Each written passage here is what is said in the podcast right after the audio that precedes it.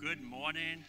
Welcome to Lake Point Church, and we are so glad to have you here. I'm Pastor Scott, and um, welcome. Maybe this is your very first time with us, and uh, maybe the first time in a long time. Maybe you uh, came and the COVID happened. I know some. I see some new faces. I see you there, and I see some over there. It's good to see you again, and uh, and welcome back.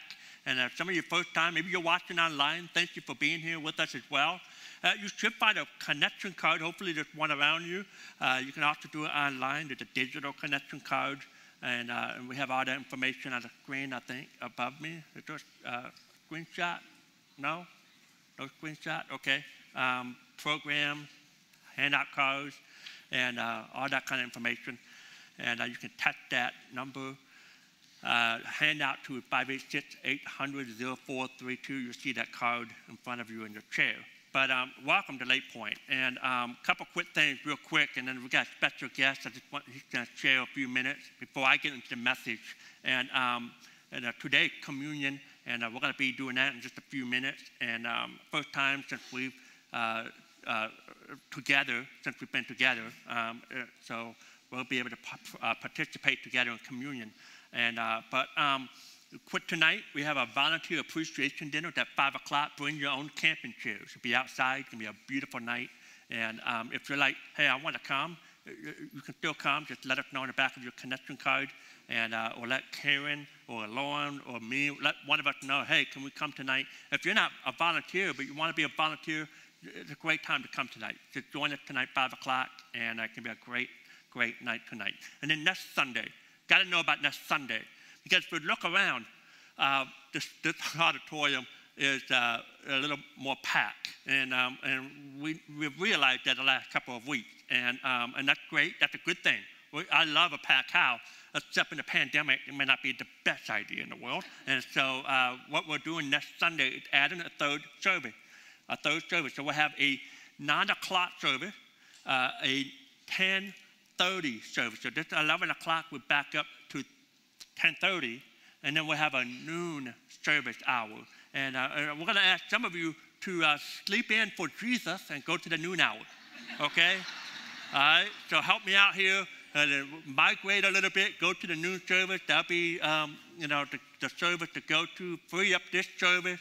Um, as well. And that LP Kids will only be at the 1030 service. So, you know, so if you're parent with kids, this will be the service you'll need to come to um, if you want your children and LP Kids. But if you don't have kids and you can free up a, uh, free up a space a little bit, uh, we'd love for you to either come early at 9 o'clock or go a little bit later at noon. And uh, we'll start doing that next Sunday. It'll give you a great, great week, a great transition for all of us as we're trying to create safe place for us to worship. We want to make sure you can come back and feel not worried and um, about anything.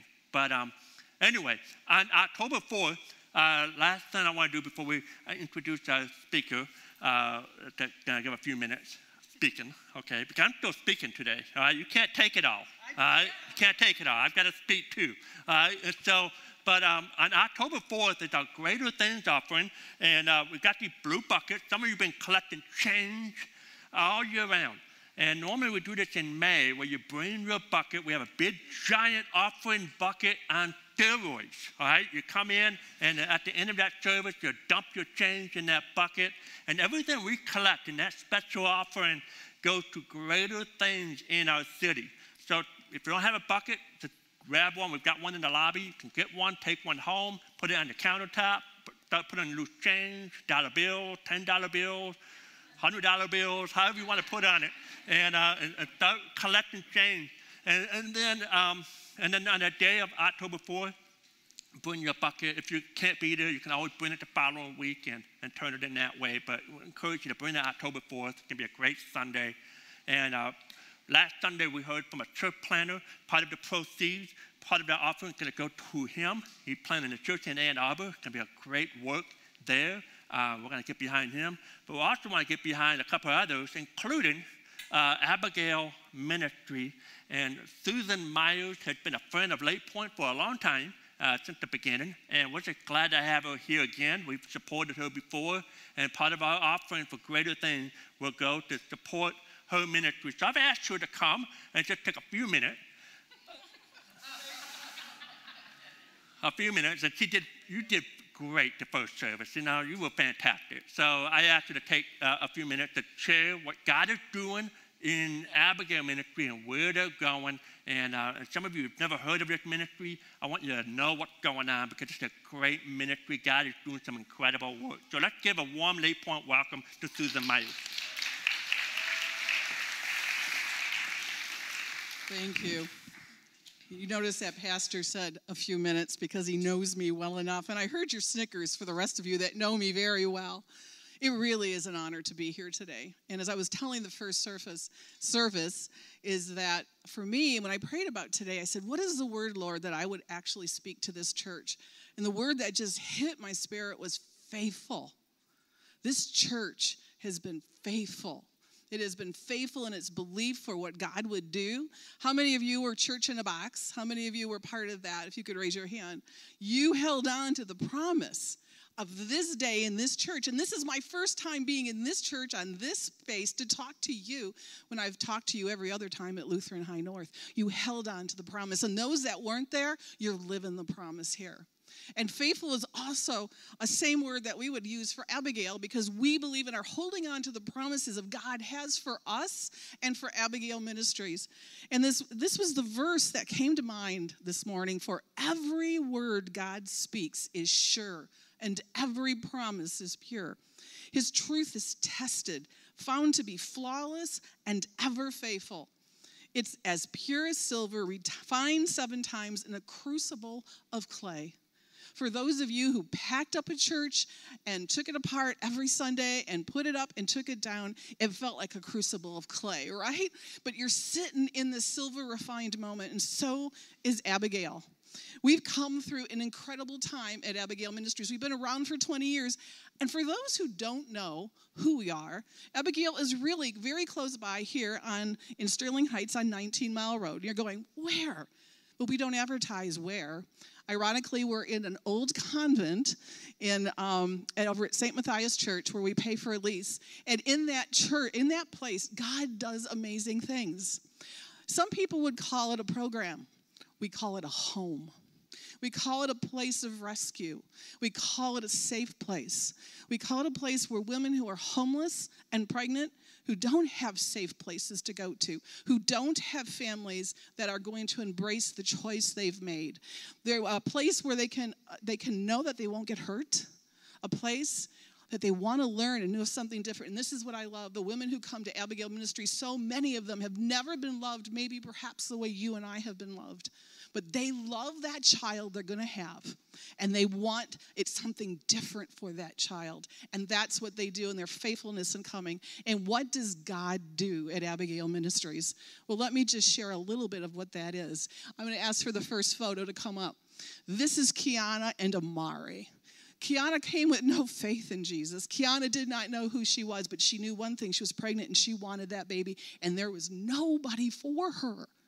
And here's the beautiful story of that girl today who's shining. She believes in Jesus. And here's the other thing she has a job now working as a certified nurse's assistant.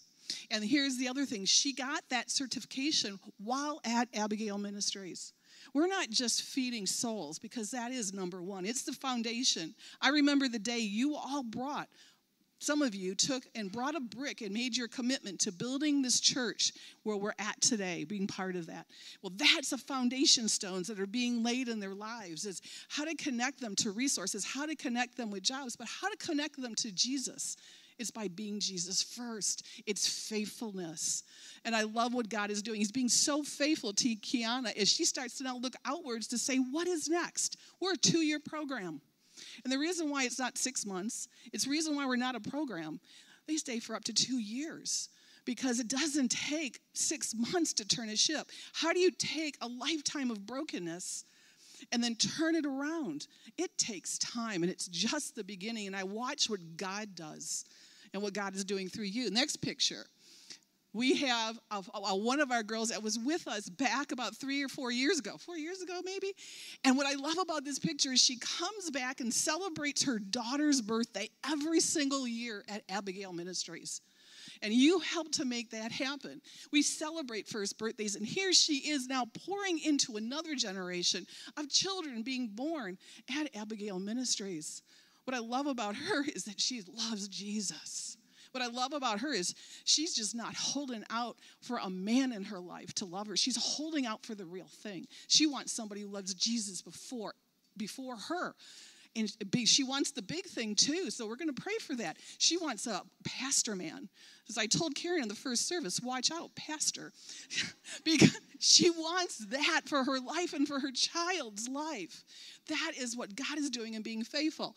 Our next picture Hell, this little guy was born in the middle of COVID at St. John's Hospital in March when people were going in where you were not allowed to go in with anybody else. But in this case, this mama got to have one of our one of our workers go in for three days and labor with her. I want to tell you, Abigail has been COVID free. That's a testimony. Abigail has been has given birth and had two women go in and have babies in hospitals in the height of the crisis and not be touched by it. It's that walking through the fire, walking through the flame and never smelling like smoke. That is what happened. His name is Benjamin. And don't you think that's an awesome name for such a little guy who's going to be a big guy someday? Next picture. This is Trinity. You gotta love Trinity. Don't you love their names? Trinity's mama is now living in a home on, she has of her own. She's working at Amazon, but here's the bigger thing and the most important thing. She wants to go back to school and is not just to go and be someone, I, I don't want to take away from this.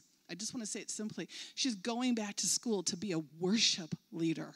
She's got a voice like you have never heard. So, Tom, Pastor Tom, you might have some competitions in the future. But Trinity, we celebrated her first birthday. Abigail Ministries is a ministry of first birthdays, second birthdays, third birthdays. It is a ministry of the future generations' birthdays being birthed there. That is what you're participating in. I love this little girl because you know what? I spook her, and I don't know why, but maybe it's the hands. Anyways, we can keep going. Here is Jeremiah. You gotta love Jeremiah. I hear his feet trotting over my head all day long. Boop, boop, boop, boop, boop, boop, boop. And I am so glad that I am downstairs some days because I can hear him running from one end of the house to the other. He's one years old. And he is, I love that his mother just was baptized about a month ago. His mom graduated high school while Abigail Ministries. His mom is now a C, a, another certified nursing assistant, and she's getting ready to move out and move forward in her life. And she wants Jesus. She wants Jesus as the foundation. The bricks have been laid underneath her feet. And your church has been faithful in this. And I've got two minutes, so I got to keep zooming. And I just, here's a good picture of just another day at Abigail. Some of our moms, and we had paint the town, and we were celebrating Lou's birthday on the second from the left, or second on the right, on the left. Anyways, I want to talk to you about faithful to the dream. Abigail can house six women, six women or seven women. But what happens after two years? They end up outside of Abigail and they're getting new homes and apartments, and that's what we want. But they miss the family and the community that they found at Abigail. They miss the friendships and the sisters. So the vision always was that we would have a next place for them to go, a community of homes where they would go next and live independently in those homes, but together so that they would have each other to build each other up. And so, this next picture is the reality of what God is bringing about. Not because we went to Clinton Township, but Clinton Township came to us and said, We'd like you to just think about taking a piece of property and doing something with it. And we always knew God, it wasn't going to be us pursuing it, it was going to be God pursuing us in that dream. And so we are going to build crate homes we're not there yet with the approval process, but what we have just so happens on our board, we have an architect. What a surprise. We have a surveyor. What a surprise. We have a builder. What a surprise. Do you think we knew this was coming at the time those men came on board? No, but God did. That's faithfulness. And if we go to the next picture, there's an upstairs and a downstairs. It's a place where they can live and raise their children. They could be able to have a safe place of their own. It's the dream. It's our dream for them. It's God's dream for them. And the last picture is the whole property. And in the dead center of that is an activity center. And that activity and community center is all about not just for them to come together to have Bible study, have daycare, to come in and get counseling. It's for the community to come in, Clinton Township community, so we can shine God's light brightly into that community that surrounds it. And here's the thing God already put the money, some of the money in the bank for us. He already created the plan for us. And we're getting towards our last stages of we're going to build it. And we hope to do it ambitiously by the end of the year. Why? Because God is faithful.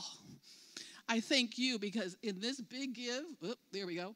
In this big give, when you drop your money in, hear the jingle, hear it, because that's God's promise. Every time you hear the change go in, and yes, dollars make sounds. Um, they're actually really nice sounds along with checks. But yes, drop the change in, but shake it and hear it in your ears because that is what you're being faithful to God's faithfulness to you, to the things He's given you to do. It's the sound of change, change making a change, change for the greater things He wants to do. I thank you, congregation. I thank you, each and every one of you, for the opportunity to be up here, negative 35 seconds. Sorry, Pastor. Anyways, for allowing me to be up here to share with you about how God is working through you to do the greater thing in our community at Abigail Ministries. So God bless you and thank you.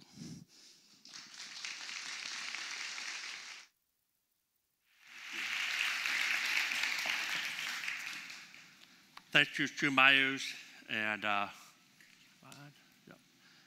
well, we are uh, wanted to, to our goal is to raise and to give $15,000 in Greater Things offering. That's what we want to do. That'll be the highest we've ever given. And, um, and I just believe we can do this by faith. And so $15,000 that we can be involved to help ministries like Abigail Ministries and uh, Church Planting and, and uh, Ann Arbor. And uh, let's get behind that and do what you can that's all you can do. Do what you can. I believe that God will provide exactly what we need. And so, well, um, if you have a Bible, uh, 1 Corinthians chapter 11, and um, we're going to be looking in that chapter today. That's the only chapter we're going to be looking at, several verses. Uh, there was a certain church, I don't know where, someone asked me where, I don't know where, but I just heard about this church. And, uh, and they had a, a tradition that every Sunday morning, the, when the service began, the, the, worship, the worship minister, he'd come up to the, to the platform, and, and when he came to the platform, in that first second, everybody stood up and they turned to the right and they faced a giant blank wall, and then they would sing the doxology. Every Sunday. You say, what's the doxology? It's uh, praise God from whom all blessings flow, praise Him, all creatures here below, praise Him above, all ye heavenly hosts, praise Him, Father, Son, and Holy Ghost, something like that. Anyway, uh, they, they sing that song every Sunday. They would stand up, turn to the right, on a blank wall, and they would sing the song, and, and then they would come back and face forward, and then they would go on to their, to their service, and, and, and they just did that. Nobody knew why. In fact, it was the first time guest, and, and, he was a little confused by this. And he was like, So, why in the world do y'all stand and face a wall and sing the doxology to a blank wall? And people look at the guy and they're like, You know, we have no idea. we, just, we just always done it. And, and, and, so then they started asking questions. Nobody, everybody wanted to know why. And so they find the, the, uh, uh, an old man who's been there from the beginning of that church. And they said, Do you know why we stand and look at a blank wall and sing the doxology? And he said, You know, I vaguely remember, but this was before we had hymnals. They would put the words of that song on that wall. And over time, the words began to fade, and then everyone just seemed to know it by heart and they painted that wall, but no one told them to stop, standing up, turning to their right to keep singing. They just did it that way. And that's crazy. But you know, we find traditions all the time, and churches, the way they do things, and, and oftentimes we, we let that the question, Why do we do that? And one of the most common questions I get here at Lake Point is why we do communion. And, and today I want to I want to do some teaching. I want to teach a little bit about communion and why we do that here and what that means for all of us. And so I want to kind of dive into this and give us about three points, and hopefully you'll learn something today before we participate at the end during our communion together. Uh, number one, if you're taking notes, you got handout notes throughout the building or throughout the chairs. We've also got it online as well. Number one, we take communion because Jesus started it. Jesus started it. Now, this doesn't sound like my, when I was a young kid and my two little brothers, I was the oldest. And uh, if we would do something in trouble and mom and dad, they bring down the thunder. You know what I'm talking about, right? And they'd be like, who did this? You know, why do you do this? And I would say, hey, mom, he started it. Y'all know what I'm talking about? And then my, my, my younger brother would look at the youngest brother and say, no, he started it. And the youngest brother would look at me and say, no, no, no, mom, Scott started it. He started it. We went round robin and finally mom and dad just said, enough. Y'all started it. Y'all in trouble. Y'all get the punishment. But this is not to be that way because Jesus started it and it was a wonderful thing. He started it. In fact, communion is also called the Lord's Supper. Same thing, the Lord's Supper, because of the fact that Jesus started it. I want to look at 1 Corinthians chapter 11, verse 23. Paul wrote this. He said, For I received from the Lord what I also passed on to you. The Lord Jesus, on the night he was betrayed, took bread, and when he had given thanks, he broke it and said, This is my body, which is for you. Do this in remembrance of me. In the same way, after supper, he took the cup, saying, This cup is the new covenant in my blood. Do this whenever you drink, whenever you drink it in remembrance, in remembrance of me. God, who created you, knew that you and I will be forgetful people. Uh, uh, throughout the scripture, we see this, where God is constantly setting up reminders for the people of Israel. He would set up memorials. They would do different things. In fact, when they were crossing over the Jordan River after they wandered in the wilderness for 40 years, they were crossing into the, into the promised land. They crossed the Jordan River. God dried up the river, and they walked across. And when they crossed over, God said to the Israelites, He told Moses, He said, Hey, I want you guys, not Moses, He told Joshua, He said, I want you guys to set up 12 stones and make a monument that way, anytime you and your family walk by that monument, you can remember what God did at this place to cross over the Jordan River. As Americans, we do this as well. We do all kinds of stuff to remember our history. I mean, on 4th of July, and probably for a whole month of July, you know, about 10 o'clock at night, right? You hear it? 11 o'clock at night. Your dogs don't like it, right? You know, your kids, if they're trying to sleep, they don't like it, you don't like it, but it's going off every night. I mean, I love fireworks because to me, it doesn't bother me. I'm hearing impaired. I can take them off all night long. Hear nothing.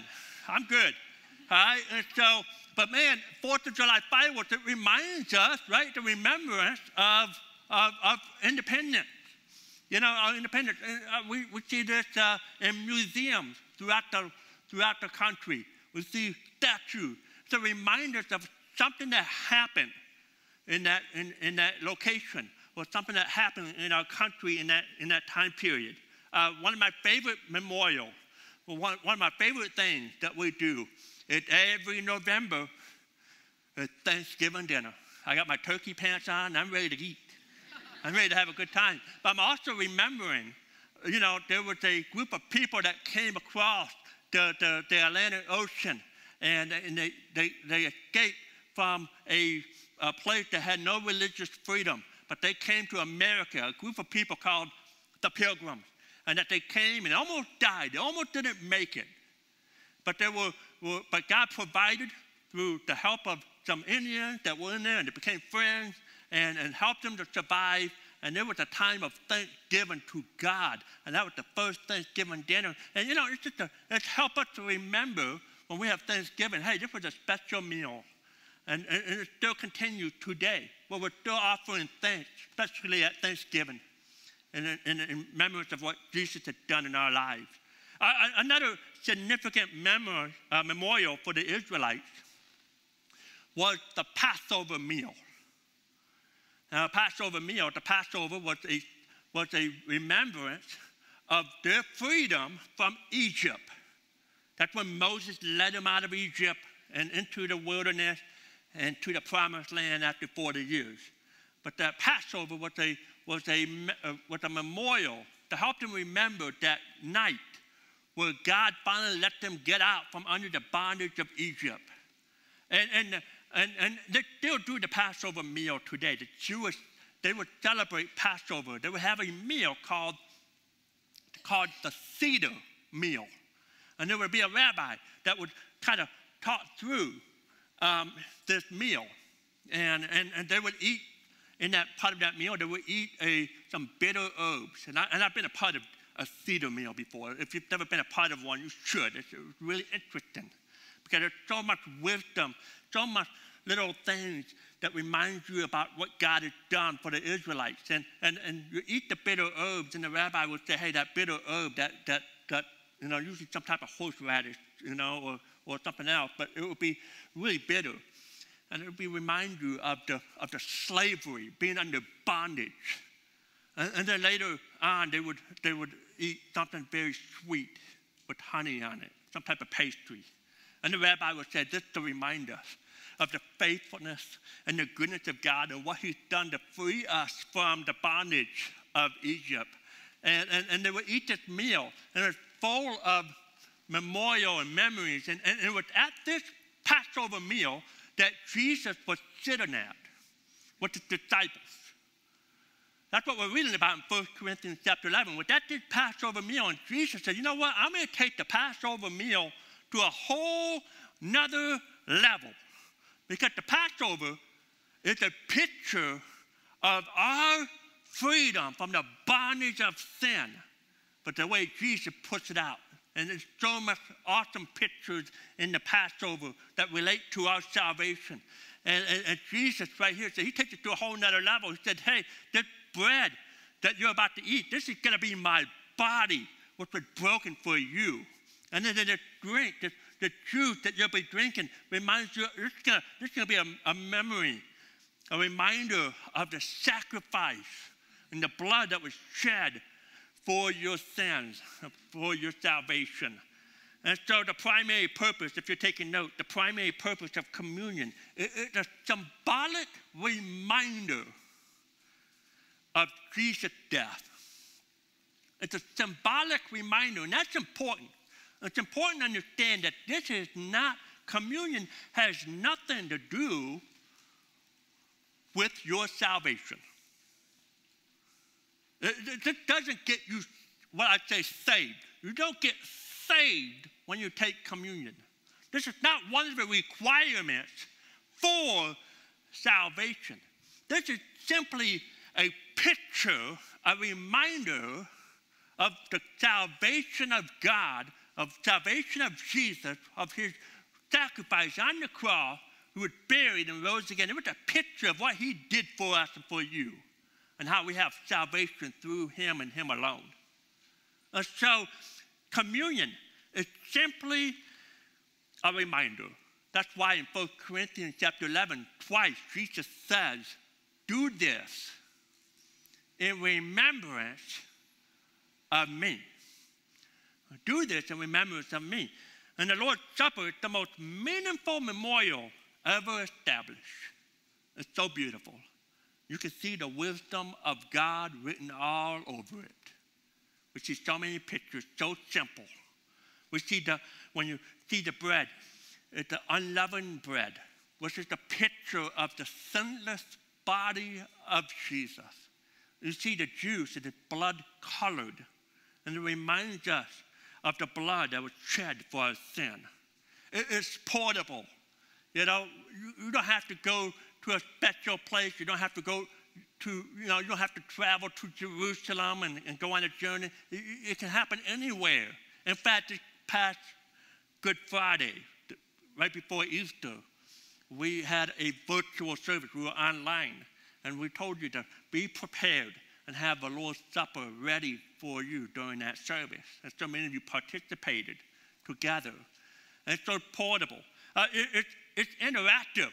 It's not something that we get to observe and watch. It's something that we get to do. It's something that we can participate in. It is so much more. Communion is so much more than a religious exercise. It is so much more than a mid service snack. It is so much more than that. It is a memorial, it's a picture of remembrance. It focuses our hearts and minds on who Jesus is and what he did for us. In verse number 26, for whenever you eat this bread and drink this cup, you're proclaiming the Lord's death until he comes. Every time you and I participate in the Lord's Supper, it, it's a sermon without words about the cross. It's a sermon reminding us what Jesus did on that cross. So Jesus started it, left us with a picture that we will never forget.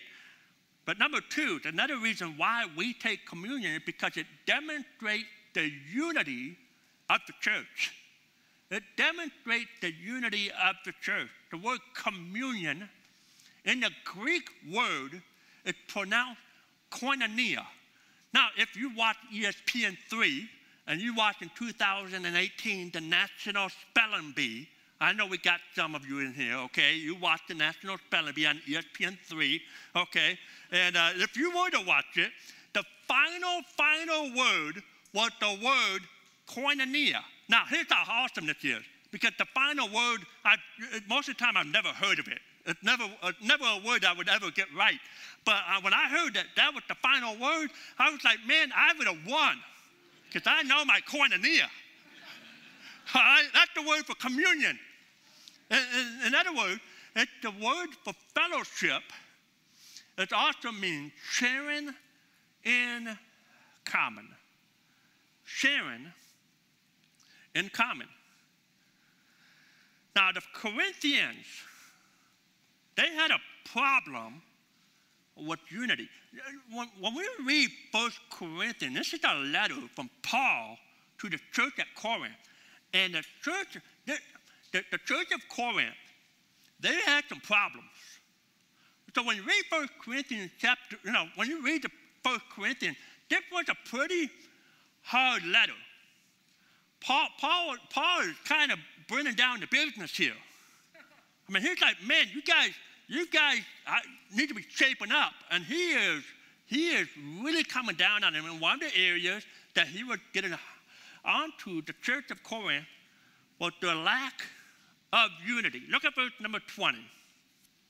And so, so then, when you guys come together, it is not the Lord's supper you eat.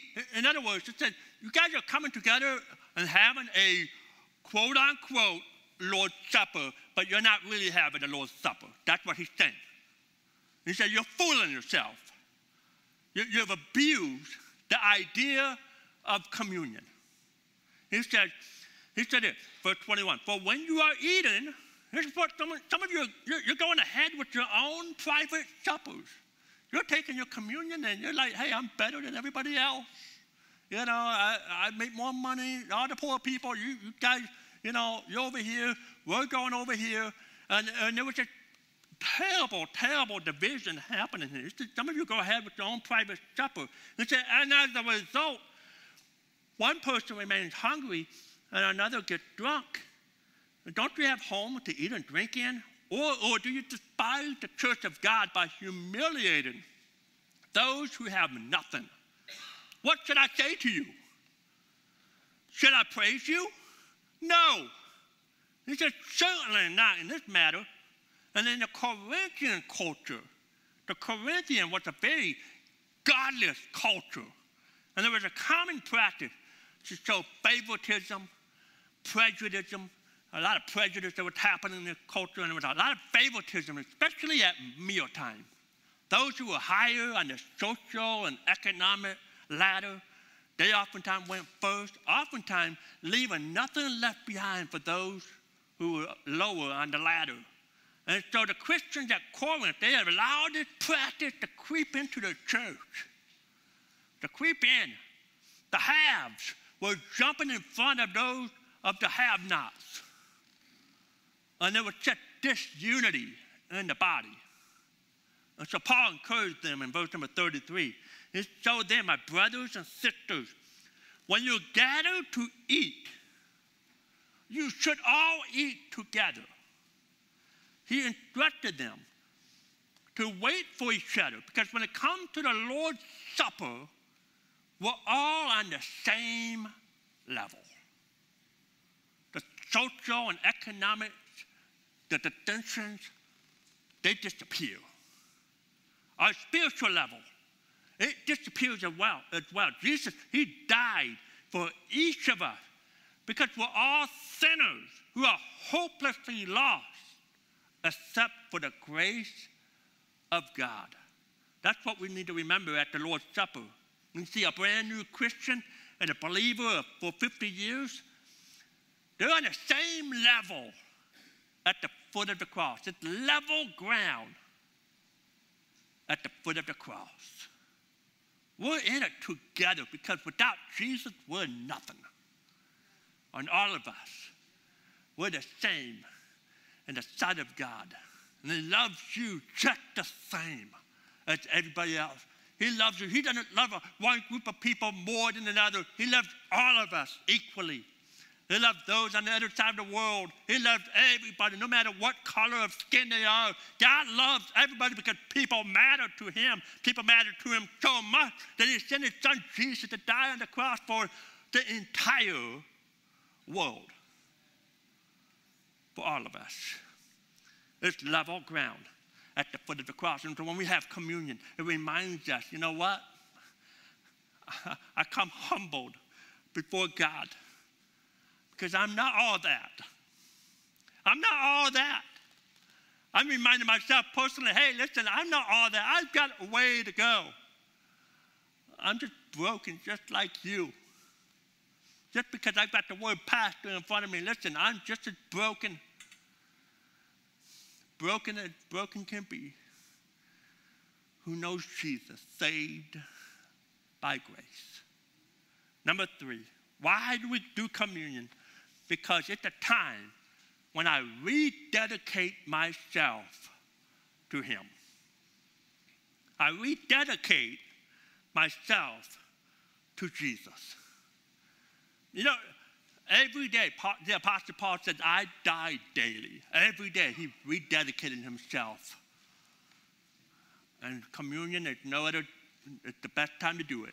It's an opportunity every time we come together for you to rededicate it reminds me that He is God, and I'm not God. There's this attitude about God among people today. There's this attitude and this, that idea that, that God, you know, God, you know, God is my good buddy. And there was this attitude. There was a t-shirt fad a while back. Well, you see the t-shirt that said, you know, Jesus is my homeboy. Yeah, Jesus is my homeboy. Listen, listen. It's certainly true. Jesus is your friend. But we are not to treat him so flippantly like he's my homeboy.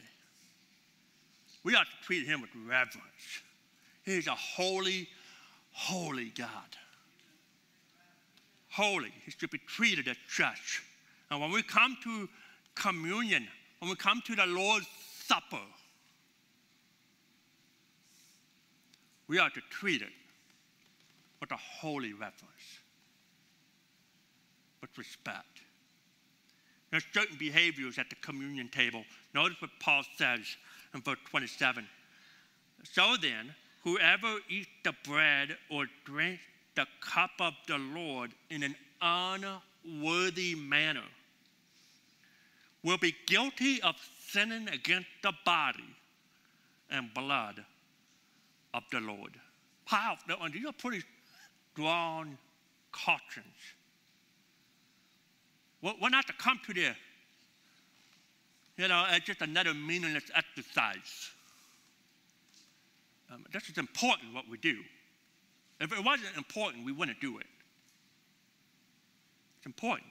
Verse 28, he said this, Everyone ought to examine themselves before they eat of the bread and drink from the cup. For those who eat and drink without discerning the body of Christ eat and drink judgment on themselves. Here's what I gathered from the first, these verses. Communion requires some self examination. It's an opportunity for you to come clean before God. God, all my sins, even my secret sins, they are known to you. Nothing is hidden from God. Communion, it, it forces us to be real, to come clean and to be real with God. Be real. Don't try to fake it with God. God knows. He knows. Just be real. He just wants you to be real with Him. And it's in this self examination that we realize that none of us are worthy to take communion. None of us are perfect. We are all sinners, but we're sinners saved by grace. And because of that grace shown to us, we are now part of Christ's body, the church. Now, here's a couple questions. Who should take communion? Who should take it? And those who have asked Jesus Christ to be their Lord and Savior, this is the communion for you. This is those are the ones that should participate. If you are here, if you're in here and you're not a follower of Jesus Christ, then communion it's just a meaningless exercise. It won't mean anything to you. Again, this is not, there's no salvation earned by being participating in communion. It's just a remembrance of salvation found in Jesus Christ and what he did on the cross. If you're not saved, then you're just taking a cracker and drink the, some juice and that's it. So who should take communion? Those who are followers of Jesus Christ. And then another question people ask, Scott, what should I do during communion? How should I, what are some practical ideas? Very practical. Now for me, this is what I do. Um, I always, I always ask God, God, show me my sins. God, what are my pride, my lust, my greed, envy? And God, show me. I want to come clean before you. I want to rededicate myself to you. Sometimes I read Psalm, uh, Psalm 32, which is a, a, a, a psalm of confession. Psalm 51, another great psalm. David wrote those psalms after he had committed sin against Bathsheba. And in those Psalms, it's his confession. And sometimes I read those Psalms, those beautiful Psalms of forgiveness. I love what David said in Psalm 51 says, Restore unto me the joy of salvation. The joy, because he didn't lose his salvation, but he's lost the joy of his salvation. Restore that to me. And these are things that I do during communion. And I hope that during communion time today, you'll be able to reflect. Say, God, show me today something unclean in my life. Now I want to make it right. I want to be real. I want to share in communion, when we do that together, we are celebrating. You see, this is a celebration of our relationship with the risen Lord Jesus by taking seriously his own words on the night before he died this is my body, which is for you. Do this in remembrance of me. The cup is the new covenant in my blood. Do this whenever you drink it in remembrance of me. Our Heavenly Father, we thank you for your word. We thank you for the beautiful gift that you have given us to help us remember the sacrifice on the cross of the blood that was shed for us, the body that was broken for us. We thank you that salvation is found in you and you alone. And so, God, in a few minutes when we participate together, may we never forget. Never forget what you did for us. In fact, help us to rededicate our lives to you.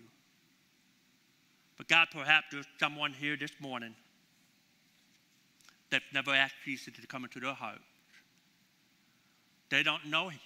Maybe you're here today, you don't know Jesus. It's just, God, you've been talking about Jesus and talking about what he's done for me. My friend, if you're here, you can know Jesus right where you're at. Today, you can ask him to come into your life, be your Lord and be your Savior. Simply cry out to him. You can pray to him silently in the quietness of your heart. You can pray to God's listening. You're not praying it to me. A holy Father who's listening to you right now. You pray a prayer like this. You say, Dear God, I'm a sinner. And I need your forgiveness. I need your salvation. You died on the cross for me. Come into my life. Be my Lord. I'll be my Savior. I want to spend eternity with you. Thank you for your free gift of salvation. I want to be a child of God. And if that's you this morning, you says, God, I prayed that prayer, and I've never done that today. But today I've asked Jesus to come into my life, be my Lord and Savior. If that's you, would you simply raise your hand? No one's looking. Say, man, I asked Jesus to come in my heart. And I meant it. I see one hand over here. Anybody else? See a hand over in the back. Anybody else? God, we thank you for those who made decisions today. I pray that uh, as we go into communion in the next few minutes, prepare our hearts as we remember, as we remember you. In Jesus' name, amen.